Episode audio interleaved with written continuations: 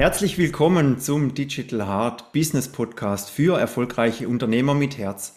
Ich bin Klaus-Stefan Dufner, Digital Transformation Coach, Geschäftsführer eines E-Commerce, Unternehmens- und IT-Profi, und ich möchte dich inspirieren, dein digitales Herzensbusiness zu kreieren. Und ich freue mich riesig, dass das geklappt hat. Mein Gast heute ist Simone Hauswald.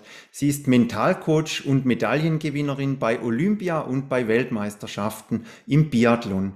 Und das Thema heute ist Mentaltraining als Lebenseinstellung. Liebe Simone, bitte stelle dich vor. Ja, lieber Klaus-Stefan, vielen Dank für die einführenden Worte. Ich freue mich, heute mit dir einen Podcast zu machen und das Interview. Und ja, ich habe 20 Jahre meines Lebens Biathlon gemacht. Jetzt ist nicht mehr die Hälfte meines Lebens, bin schon ein bisschen drüber.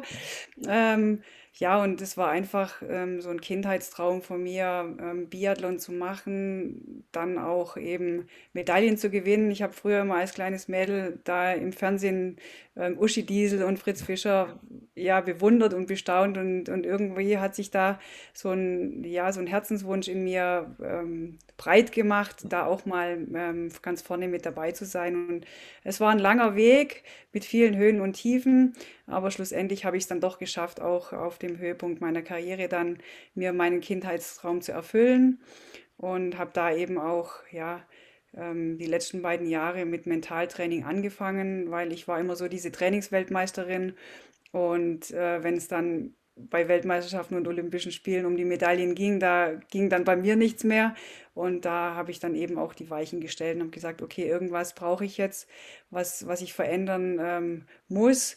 Und bin dann eben mit Mentaltraining dann eben eingestiegen, und ja, habe da so meinen Erfolg dann auch im Wettkampf feiern können.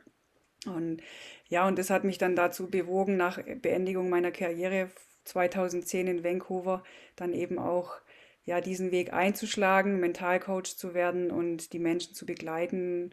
Ja, einfach Mentaltraining als Lebenseinstellung, so sehe ich das. Und es ist egal, ob du jetzt irgendwie eine Führungskraft bist oder ein Otto-Normalverbraucher, weil uns Menschen verbindet alle einen Körper, einen Geist und eine Seele und Gefühle. Und da ist es einfach immer schön, da noch Potenzial aus den Menschen rauszuholen und sie dann ein Stück weit zu begleiten, aber dann eben ihnen eigentlich nur das Handwerkszeug zu zeigen, was in ihnen steckt, und sie dann einfach auch wieder loszulassen, dass sie selber ihren Weg gehen mit den mentalen Techniken, die ich ihnen an die Hand gebe. Und das ist einfach ein schöner Weg, eine schöne zweite Berufung nach meiner ersten Berufung Biathlon. Und so bin ich dazu gekommen, Mentalcoach zu werden. Ja, und vor allem, du hast es ja dann selber erlebt. Ich meine, du hast ja dann viele Jahre trainiert und warst auf Wettkämpfen. Und die letzten 2 Jahre, glaube ich, da ging es ja wirklich richtig steil nach oben. Also als du jetzt den Geist richtig dazugenommen hast oder auch verschiedene Techniken angewendet hast, ging es auf einmal wesentlich besser. Was war denn so vielleicht jetzt der Schlüssel, oder was war denn das Besondere? Was würdest du sagen, was war dann wirklich der Durchbruch, oder was hat die Veränderung dann gebracht? Ja, also das waren, denke ich, mehrere Aspekte. Also früher hieß ich ja Denkinger, und meine Stärke war einfach das viele Denken, was okay mit meinem Mädchennamen zu tun hatte. Und viel Denken ist manchmal nicht so verkehrt, aber wenn man zu viel denkt, gerade im Sport, und jetzt im Biathlon, wenn es halt am Skistand einfach auch eine Qualität der Ruhe und der Fokussierung braucht, das zu viel nachzudenken, dann geht der Schuss nach hinten los.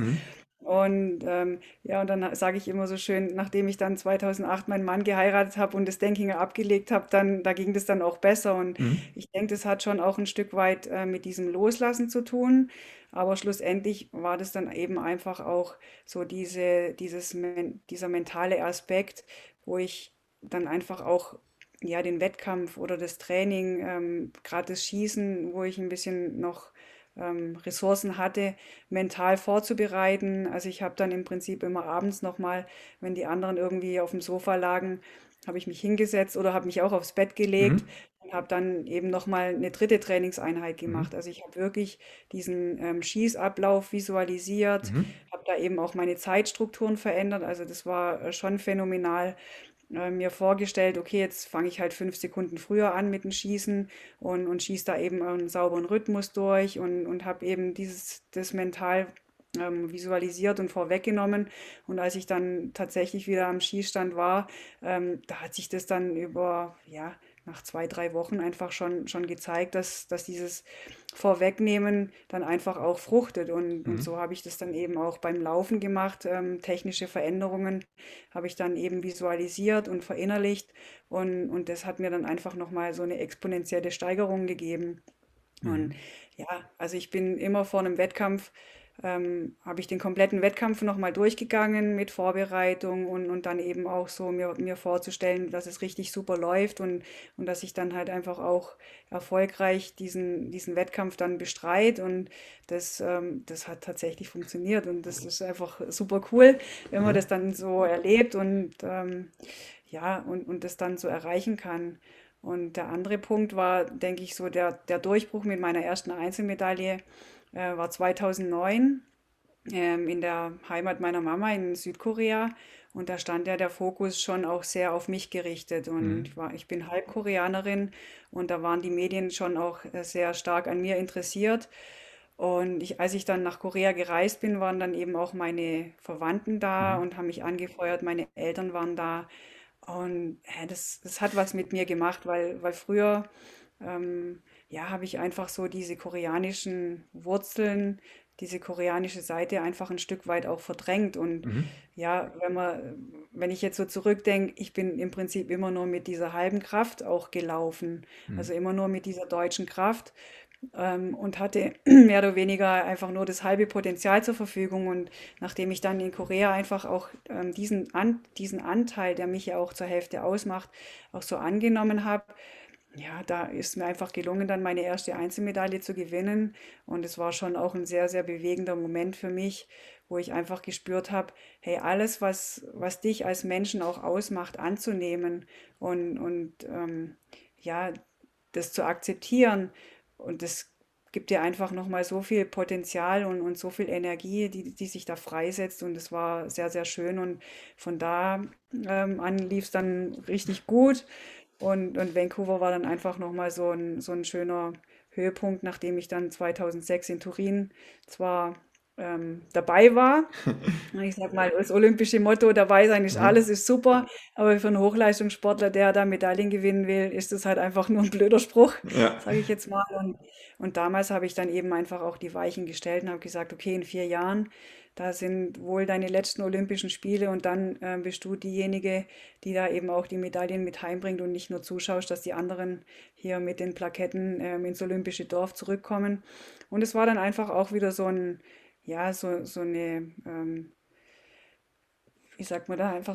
Zeitplan, so eine Struktur über 4 Jahre, die ich mir da eben auch aufgebaut habe, und bin dann froh, dass ich die letzten 2 Jahre in diesem Olympiazyklus dann eben auch noch diese Komponente Mentaltraining mit ins Boot genommen habe und mir da schlussendlich mein persönliches Patentrezept dann auch zusammengeschustert habe.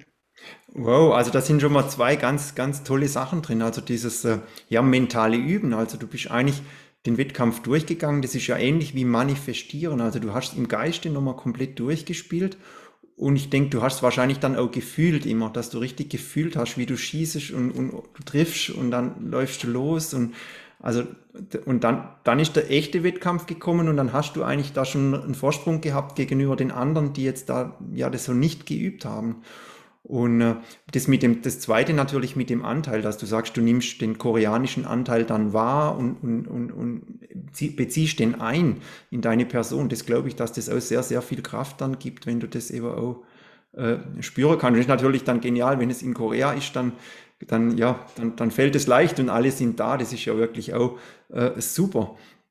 Und was mich jetzt Ja, und du hast jetzt eben gerade gesagt, also dieses mentale Vorstellen ist das eine, jetzt auch im Kopf her, aber genau das, was du angesprochen hast, dieses Fühlen, also wirklich in das Gefühl reingehen, weil die Gefühle ja einfach auch viel, viel schneller vom Gehirn verarbeitet werden, wie jetzt einfach so Bilder, und ich denke, das war Ich habe früher ja schon auch immer mal wieder so Dinge ausprobiert, aber da hat einfach so diese Schnittstelle oder diese Brücke zum Herzen, einfach zu diesem Gefühl gefehlt. Und genau das ist es, dass eben dieses Gefühl ganz, ganz stark auch da ist und da jede Zelle deines Körpers im Prinzip mit diesem Gefühl auch geflutet wird. Und wenn du dann tatsächlich in diesen Wettkampf dann auch gehst, dann weißt du, okay, das läuft einfach. Also das fühlt sich super gut an und der Körper weiß auch genau oder auch der Geist dann, in welche Richtung es dann auch geht.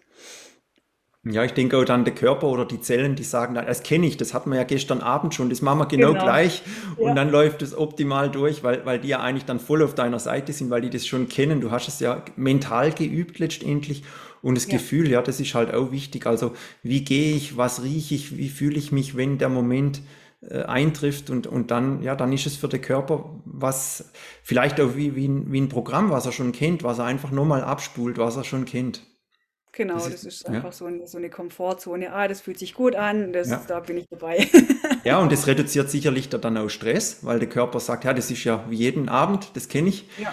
Und dann ist es auch nicht mehr so, jetzt der ein Schuss und wenn ich der eine Schuss nicht trifft, dann habe ich ein Problem oder dann bin ich raus oder so, sondern der Körper sagt, machen wir jetzt einfach und dann reduziert es wahrscheinlich auch die ganzen Funktionen wieder, Stresshormone und so weiter. Also das hängt ja alles auch wieder zusammen, diese Biochemie und das Ganze. Ja.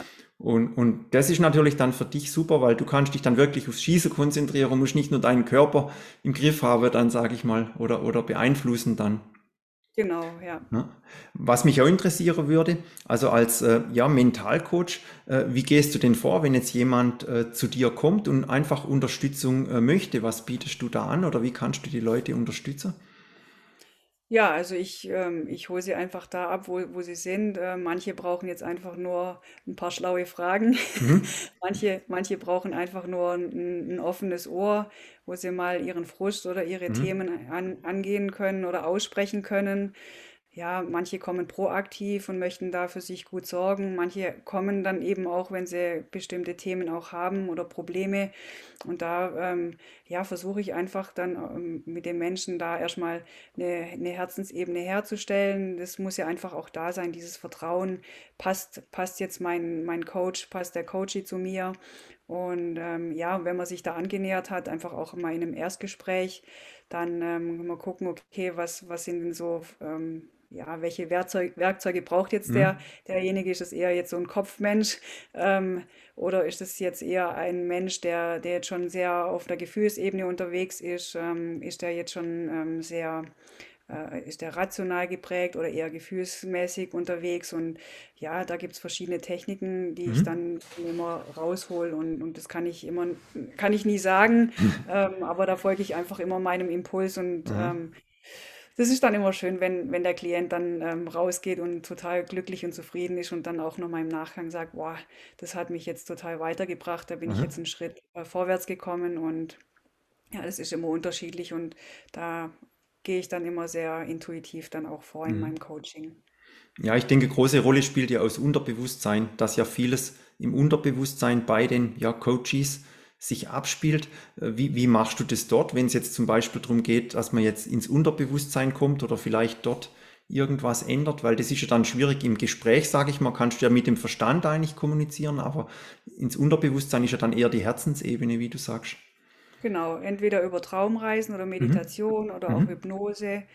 Ja, auch so Timeline, die ich dann mache und dann eben auch so Ressourcen aus der Vergangenheit dann eben aktiviere. Und manchmal reicht auch, komm, wir ziehen mal eine Karte. Was hat denn die Karte mit deinem Problem zu tun? Das ist ja total interessant. Ich meine, da kommen ja die Kopfmenschen immer so auf die, die sagen dann immer, ja, man kann das ja schon immer so auslegen und ja, so, ja, klar. Passt. Das ist auf der einen Seite schon so, aber manche Impulse, die kommen dann einfach und ich vertraue da immer auf diese göttliche Führung auch und dass dann schon immer der richtige Impuls dann auch genau dann kommt, wenn er kommen soll. Mhm. Ja, und was mich auch interessieren würde, also ich sage jetzt mal, im Sport ist ja, du hast es erwähnt vorher, ist es natürlich manchmal auch, dass Druck von außen ja, ersichtlich wird in irgendeiner Form. Wie hast du denn das dann geschafft, dass du praktisch positiv bleibst und in deiner Kraft bleibst? Weil ich sage, wenn jetzt du nach Korea fliegst und da warten schon die Reporter und ein Blitzlichtgewitter, da merkst du ja schon, das ist anders wie jetzt. Also wir wohnen ja beide im gleichen Ort, in Schönwald, im Schwarzwald, das verbindet uns. Also meine Zoom-Leitung ist heute, so kurz war sie noch nie, also wenige 100 Meter. Und ja, das ist ja sicher ganz anders wie jetzt bei uns oder wenn du im Training bist, und dass du dann aus diesem Druck oder diesem Medieninteresse, dass du trotzdem dann noch in der Kraft bleiben kannst, im Fokus. Wie hast du das gemacht? Also es gibt zwei Seiten. Ich bin ja in Großheim aufgewachsen, oder in Wehingen, und für Großheim bin ich gestartet. Und wenn da immer so ein Heckenrennen war, also es war immer dann im Juni so Sommerbiathlon in Großheim, und da standen die Leute, die ich alle kannte und die mich alle kannten, die standen dann irgendwie so gefühlt nur 2 Meter hinter mir am Schießstand, und dann haben wir immer so eine Biathlon-Serie geschossen, also immer 20 Schuss in Ruhe. Ey, also das war schlimmer wie in Vancouver bei Olympia. Also mein Gewehr hat gewackelt wie ein Kuhschwanz, und ich habe da also echt immer gehofft, dass ich wenigstens 1 oder 2 treffe. Also da war teilweise der Druck viel, viel größer als jetzt irgendwo bei einer Weltmeisterschaft oder bei Olympischen Spielen. Und ja, und ich sag mal, am Anfang, als ich jetzt das erste Mal im Weltcup in Oberhof gelaufen bin, wo ja auch zigtausend im Stadion dann und auf der Strecke dann sind, ja, kommst du da als junge Athletin dann dorthin und hast das noch nie erlebt, und dann denkst du, oh krass, wie soll ich denn hier schießen? Und da sind dann so viele Eindrücke, die da auf dich wirken oder auf mich damals gewirkt haben, dass es wirklich auch schwer wird, da sich wirklich auf das Wesentliche auch zu konzentrieren, und dann, wenn jeder Schuss oder jeder Treffer dann auch kommentiert wird, dann war das am Anfang schon sehr viel Lehrgeld, was ich da gezahlt habe, und du wächst da einfach auch ein Stück weit rein. Es wird zu einer Routine, man freut sich jedes Jahr dann auch wieder drauf. Also es ist natürlich schon auch schöner, wenn man irgendwo in einem Stadion läuft, wo Tausende dabei sind und da mitfiebern und dich anfeuern, wie wenn du jetzt irgendwo in Amerika läufst und denkst, okay, das ist jetzt irgendwie so ein Vereinswettkampf. Und ja, über die Jahre wird es einfach zu einer Routine, und da ist es einfach wichtig, dass man diese Wettkämpfe dann auch wirklich als Training auch sieht und nutzt und sagt, okay, wenn jetzt da irgendwas nicht so gut gelaufen ist, okay, das zu reflektieren und dann eben zu schauen, okay, wo kann ich dann, an welcher Stellschraube kann ich jetzt noch drehen, dass das vielleicht jetzt auch am nächsten Tag schon besser wird. Und ich denke, da spielt dann schon auch diese Wettkampferfahrung und diese Reife, jedes Jahr das wieder so zu erleben und an unterschiedlichen Orten dann auch wieder zu erleben, dann auch eine große Rolle. Und natürlich spielt der Kopf auch eine große, ja, eine bedeutende Rolle, das auszublenden und zu sagen, hey, okay, du bist hier, um schnell zu laufen und gut zu schießen, und alles andere ist unwichtig, und das auch immer wieder zu visualisieren und die Fans da ein Stück weit auch mit einzubeziehen und da diese Energie, die Fans dir ja auch im Prinzip auch mitgeben, dann so aufzusaugen und für dich auch positiv umzuwandeln und umzusetzen. Das ist schon, denke ich, ein Prozess, der schon vom Kopf her gesteuert wird, aber natürlich auch durch diese Erfahrungen, die man dann als Athlet dann auch über die Jahre dann macht. Und zum Schluss war das dann schon auch schön. Also das ist dann schon ein cooles Gefühl. Und du weißt, wow, ey, also ich bin super gut drauf. Ich habe ein tolles Selbstvertrauen. Also ich bin voll bei mir. Also da kann kommen, was will. Ich rock das einfach. Und mit dieser Sicherheit dann an den Start zu gehen und zu wissen, ja, heute wird einfach dein Tag. Und das war viele, viele Male im Wettkampf einfach so, ich bin aufgestanden und ich hatte so eine innere Ruhe und so ein gutes Gefühl, das habe ich dann einfach laufen lassen, und ich wusste, hey, heute ist dein Tag, und es war dann immer so, und das ist halt wirklich so ein Flow-Erlebnis, und das war sehr, sehr schön, und da bin ich sehr dankbar, dass ich solche Flow-Erlebnisse auch ja, so für mich verbuchen konnte. Ja, und ich denke, das kannst du jetzt ja auch nutzen, sag ich mal, für deinen Tag, für deine Zukunft. Wirst du das ähnlich machen? Also wenn du sagst, ja, heute habe ich jetzt Coaching, dann sagst du, ja, ich rock das und ich schaffe das und ich begleite die Leute zum Ziel. Und wirst du es auch noch nutzen, denke ich. Ja, auf jeden Fall. Also ich verbinde mich ja dann auch mit meinen Klienten und fühle da rein und schicke da auch eine gute Energie schon vorweg. Und ja, und wenn der Klient dann kommt oder die Klientin, dann ja, ist das einfach schon ein gutes Gefühl. Ja. Und da ja, nimmt man ja schon auch sehr viel weg oder vorweg und hat dann eben einfach auch schon den Weg. Und das ja, kann ich schon auch so sagen, dass das funktioniert und dass ich da schon auch aus meinen Erfahrungen vom Sport her profitiere. Aber es ist trotzdem wieder was anderes. Ja, auf jeden Fall. Ich meine, es kommt ja auch immer drauf an. Ich sage jetzt mal, du hast angesprochen, die Energie. Wenn du mit jemandem zusammenarbeitest, kommt es ja auch drauf an, was hat der für ein Energielevel? Und wie hoch ist das? Oder ist es wirklich ganz unten? Und dann musst du ja je nachdem auch schauen, dass du die Leute dann abholst und wirklich auch mitnimmst dann, dass sie ihr Level steigern können oder überhaupt dann mit dir gut zusammenarbeiten können. Das ist ja auch wichtig. Genau, also ich performe jetzt nicht mehr alleine, sondern es ist einfach wichtig, dass der Klient dann eben auch mitzieht und ja, aber das gelingt mir immer ganz gut. Ja, ich denke auch wichtig ist ein Commitment, dass man wirklich sagt, ja, ich möchte mich verändern, dass man, wenn man ins Coaching geht, jetzt als Klient, dass man auch wirklich bereit ist, sich zu ändern, dass man nicht nur sagt, ich lehne mich zurück und ich möchte jetzt abgeholt werden, sondern ich muss natürlich auch gut mitarbeiten. Was mich auch interessieren würde, was sind denn deine 3 wichtigsten Werte in deinem Leben? Also das ist eine gute Frage. Also auf jeden Fall ist mir Harmonie sehr, sehr wichtig. So diese Liebe und das Vertrauen.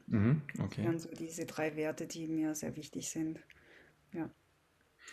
Und dann eine eher private Frage. Wie startest du denn deinen Tag und warum machst du das so? Also wir haben ja noch Zwillinge zu Hause, die sind 9 Jahre alt und die stehen ja nicht immer gleich auf und manchmal bin ich halt auch jetzt gerade in den Ferienmodus unterwegs, da schlafe ich dann schon auch mal ein bisschen länger, aber grundsätzlich starte ich schon in den Tag mit einer sehr kalten Dusche. Also das habe ich jetzt für mich entdeckt seit letztem Winter. Also ich freue mich jetzt auch wieder auf den Schnee, wenn ich dann im Dunkeln in Schnee rausgehe und da erstmal so Schneebaden mache. Und jetzt im Sommer ist halt einfach diese eiskalte Dusche und dann starte ich mit einer Atemmeditation und ja, verbinde mich einfach nochmal mit Mutter Erde und mit Vater Gott. Gott Vater und dem Göttlichen und ja, und richte mich einfach auch auf den Tag aus und tanke da Energie und ja, flute mich einfach mit dem weißen Licht. Und das ist so ein, ja, einfach ein schönes Ritual, was ich so für mich etabliert habe und ja, das gibt mir einfach eine gute Energie, wo ich dann auch ja, gut durch den Tag komme mit den Jungs. Ja, klar, ich meine, es kann ja dann auch. Ich meine, mit Zwillingen ist ja schon so, die sind ja nicht immer alle einer Meinung und wirklich komplett Gewehr bei Fuß, sage ich mal, stramm stehend und warten auf Befehle von der Mutter, sondern sind vielleicht manchmal gegenläufig die Interessen.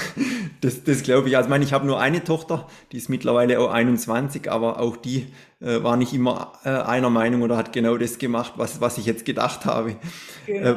Was mich auch interessieren würde, wie gehst du denn mit deinem Ego oder deinem inneren Kritiker um? Weil also normalerweise, also bei mir ist ja so, das meldet sich immer mal wieder das Ego und ja, dann muss man mit dem ja in so einen Dialog und wie machst du das dann, wenn das Ego sich mal meldet?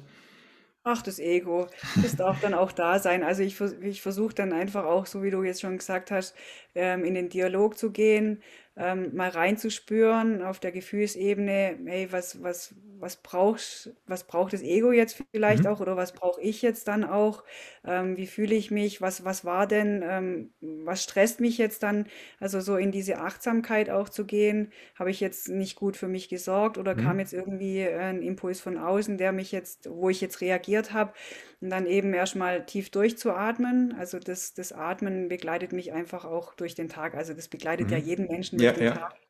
Das autonome Atmen ist ja einfach grandios, aber das dann aktiv dann auch für mich zu nutzen, dann erstmal tief durchzuatmen. Die Omas haben ja auch gesagt, jetzt atme ich erstmal tief durch, dann sieht die Welt schon besser aus, dann kommt auch wieder mehr Sauerstoff in den Kopf.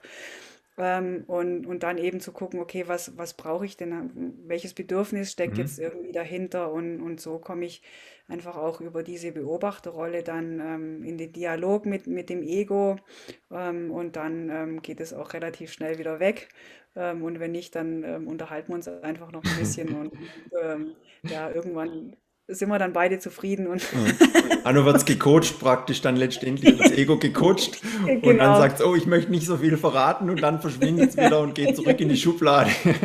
Genau. Ja, das ist auch gut. Genau. Was mich auch noch interessieren würde, wer sind denn deine Mentoren oder Personen, die dich extrem jetzt geprägt haben die letzten Jahre? Ja, also durch meine Ausbildung bei der Identitätskraftakademie, da habe ich ja schon auch eben meinen Ausbilder, den Mirko Irion, der mich sehr geprägt hat. Und jetzt aber auch über viele Jahre, wo ich jetzt nicht mehr in der Ausbildung bin, habe ich einfach auch so meine Coach-Kolleginnen, die, mit denen ich mich auch immer wieder austausche, und wir uns auch regelmäßig, ja, also jetzt nicht so 1:1 coachen, also dafür sind wir jetzt einfach zu weit weg, aber man könnte das ja auch mal online machen. Aber ich habe eben auch eine, die mit mir die Ausbildung gemacht hat, und ja, mit der bin ich jeden Tag, also das ist praktisch mein täglicher Coach, schreiben wir uns, sprechen wir uns, und ja, da ist eigentlich jeden Tag irgendwie Coaching, und das ist, ja, ich denke, das ist auch wichtig für einen Coach, dass er mit seiner Ausbildung nicht fertig ist, sondern als Coach bist du ja trotzdem ein Mensch, und wir sind alle auf dem Weg, und ja, gehen Schritt für Schritt voran, und ich finde es einfach wichtig, mich da auch selber weiterzuentwickeln, und ich meine, ich habe das täglich zu Hause, sag mal, die Kinder sind einfach mein bester Coach schlussendlich, und die zeigen mir nochmal mein eigenes Leben, also ich lebe mein eigenes Leben, meine Kindheit nochmal durch, über die Kinder, und da sind so viele Dinge jetzt auch hochgekommen, die ich jetzt bearbeiten konnte, so Zwiebelschalenprinzip, und dafür bin ich einfach sehr, sehr dankbar. Manchmal ist es schon auch hart, dann denke ich so, aber schlussendlich am Ende des Tages schaue ich dann schon auch sehr dankbar wieder, oder blicke ich zurück und bin dankbar dafür, und es ist einfach, ja, die Kinder sind der beste Spiegel, und aber auch die Familie, einfach die Menschen, die dir am nächsten sind, ja, über die kannst du sehr, sehr viel über dich lernen, kennenlernen, und ich sag mal, wenn du es in der Familie schaffst, auch bei den Eltern, dann schaffst du es auch draußen mit den anderen Menschen lockerer. Also das ist meine Erfahrung. Ja, man sagt ja so, wenn du nicht mehr getriggert werden kannst, dann gehen wir 2 Wochen zu den Schwiegereltern und schau, was passiert, ob du da immer schön drin bleibst in der Ruhe. Gibt es denn ein Lebensmotto oder so ein Zitat, was dich am meisten geprägt hat? Also jetzt aus der Sportzeit, das war eher so ein, also ich hatte mal 1998, da habe ich Abi gemacht, da war ich, das war dann so mein internationaler Durchbruch bei den Juniorinnen, als ich dann eben 2 Goldmedaillen, ich war vorher gar nicht in einem nationalen Kader, habe mich dann reinqualifiziert vorm Winter, und da habe ich mir so einen Spruch zusammengestellt, Sport ist nicht alles im Leben.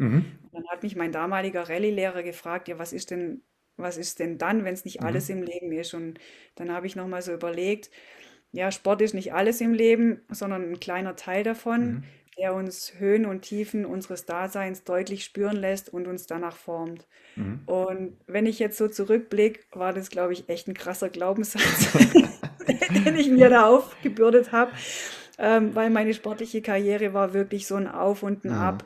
Also manche Jahre lief super, dann bin ich wieder in das tiefe Tal der Tränen abgerutscht, und dann habe ich mich wieder auf den Berg hochgearbeitet, und das war schon ein sehr, ja, sehr krasser Glaubenssatz, der mich da geprägt hat, den ich jetzt aber abgelegt habe. Ja, denke ich.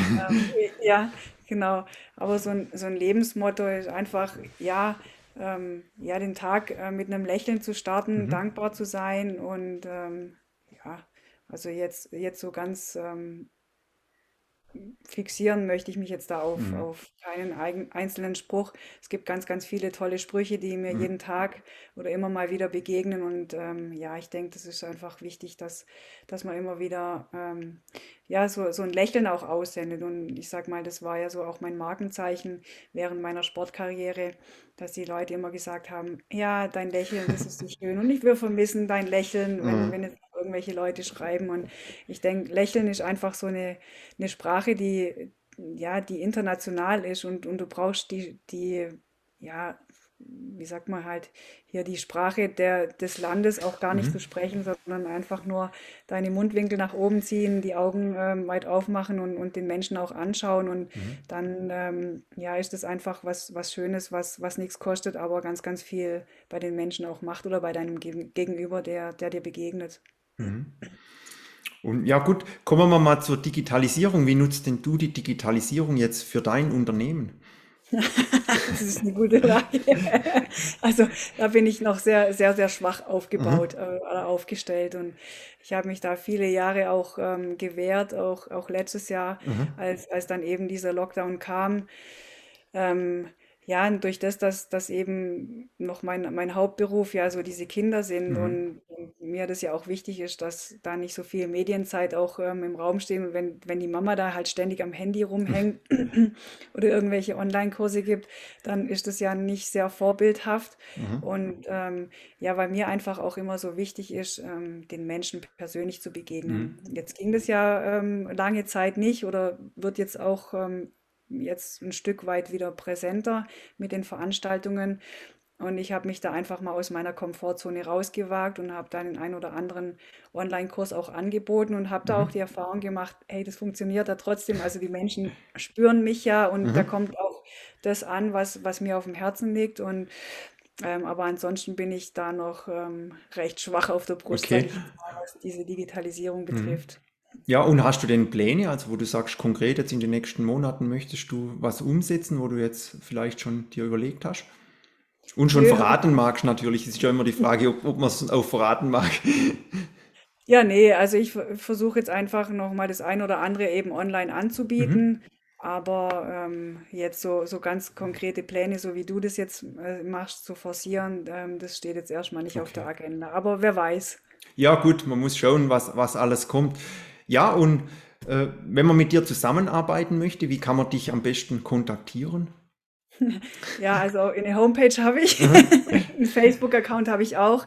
Ich meine, ich bin schon auf Instagram und LinkedIn auch vertreten. Auch wenn ich jetzt dann nicht so aktiv bin, habe ich da einen Account, und da kann man auf jeden Fall dann eben auch mich kontaktieren. Und dann eben auch mal auf der Homepage erfahren, was ich so anbiete, und von dem her bin ich dann doch ein bisschen erreichbar. Ja, also das machen wir auf jeden Fall alles nachher in die Shownotes. Das heißt, einfach unter dem Podcast schauen, da sind dann wirklich die ganzen Links zu Simone, zu der Website und auch zu den Social Media Profilen. Ja, ich bin nun am Ende des Gespräches angelangt. Ich weiß jetzt, Simone, möchtest du noch ein Schlusswort an die Zuhörer richten oder irgendeinen Tipp, wo du den weitergeben möchtest? Hast du da noch eine Idee? Ja, also ich fand's sehr schön, es hat mir sehr viel Spaß gemacht. Vielen Dank auch für die schönen Fragen. Es sind ja mal ein oder anderen Fragen, die neu sind, und es ist auch immer schön, wenn ich da noch ein bisschen was anderes von mir ja, weitergeben kann oder auch mal preisgeben darf. Und ja, ich denke, oder was wünsche ich euch? Ich wünsche euch, dass ihr jeden Morgen auch mit einem Lächeln aufwacht und in den Tag startet, und wenn es mal zu viel wird, mal kurz hinsetzen, mal 3-4 tiefe Atemzüge zu nehmen, auch die Augen zu schließen. Und ich denke, so ein tiefer Atemzug, der wirkt manchmal Wunder, kostet nicht viel, es ist alles da. Das ist mir einfach auch wichtig, und das kann jeder Mensch. Es bedarf einfach nur dieser Bereitschaft, es zu tun und dann eben zu spüren, dass das gut tut, und dann eben auch gut durch den Tag zu kommen. Auch offen zu sein für Menschen, die man vielleicht auch schon in eine Schublade gesteckt hat, ihnen nochmal eine zweite Chance zu geben und zu sagen, hey, vielleicht mal zu fragen, hey, finde ich ja total spannend, warum siehst du das so?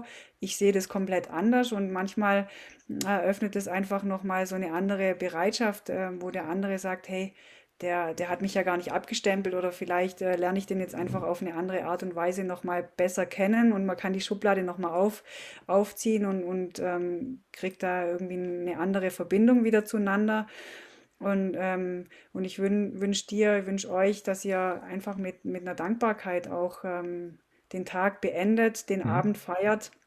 Und ich denke, wenn man dann einfach mit so einer Dankbarkeit, mit so einer Herzensenergie dann auch in die Nachtruhe startet und geht, dann schläft man erstens mal ruhiger und wacht dann entspannter auch auf. Und das sind so einfache Dinge, die wir leider irgendwie ein Stück weit vergessen haben durch die ganze Hektik und den Stress des Alltags. Mhm. Und wenn man so kleine Dinge auch immer mal beherzigt und vielleicht auch ein Post-it macht oder irgendwie im Handy einen Kalendereintrag macht, hey, heute schon gelächelt, heute schon geatmet, dann sind es so die kleinen Dinge, die das Leben einfach wieder bereichern und, und wertvoll machen. Ja, genau. Also wirklich super, super, liebe Simone. Vielen, vielen Dank für das wunderschöne Gespräch und auch gerade dieses Schlusswort. Also da kann man sehr viel auch mitnehmen und in den Alltag vor allem integrieren, wenn man dann in solche Situationen kommt.